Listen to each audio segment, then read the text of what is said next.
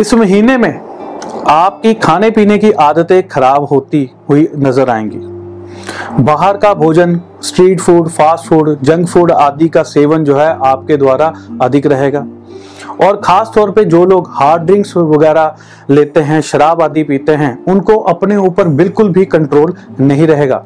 जिससे कि over drinking hangover जैसी समस्याएँ जो है खड़ी हो जाएँगी और भविष्य में इस आदतों का, ऐसी चीज़ों का सीधा सीधा असर आपकी सेहत के ऊपर पड़ेगा, जो कि बुरा असर भी हो सकता है।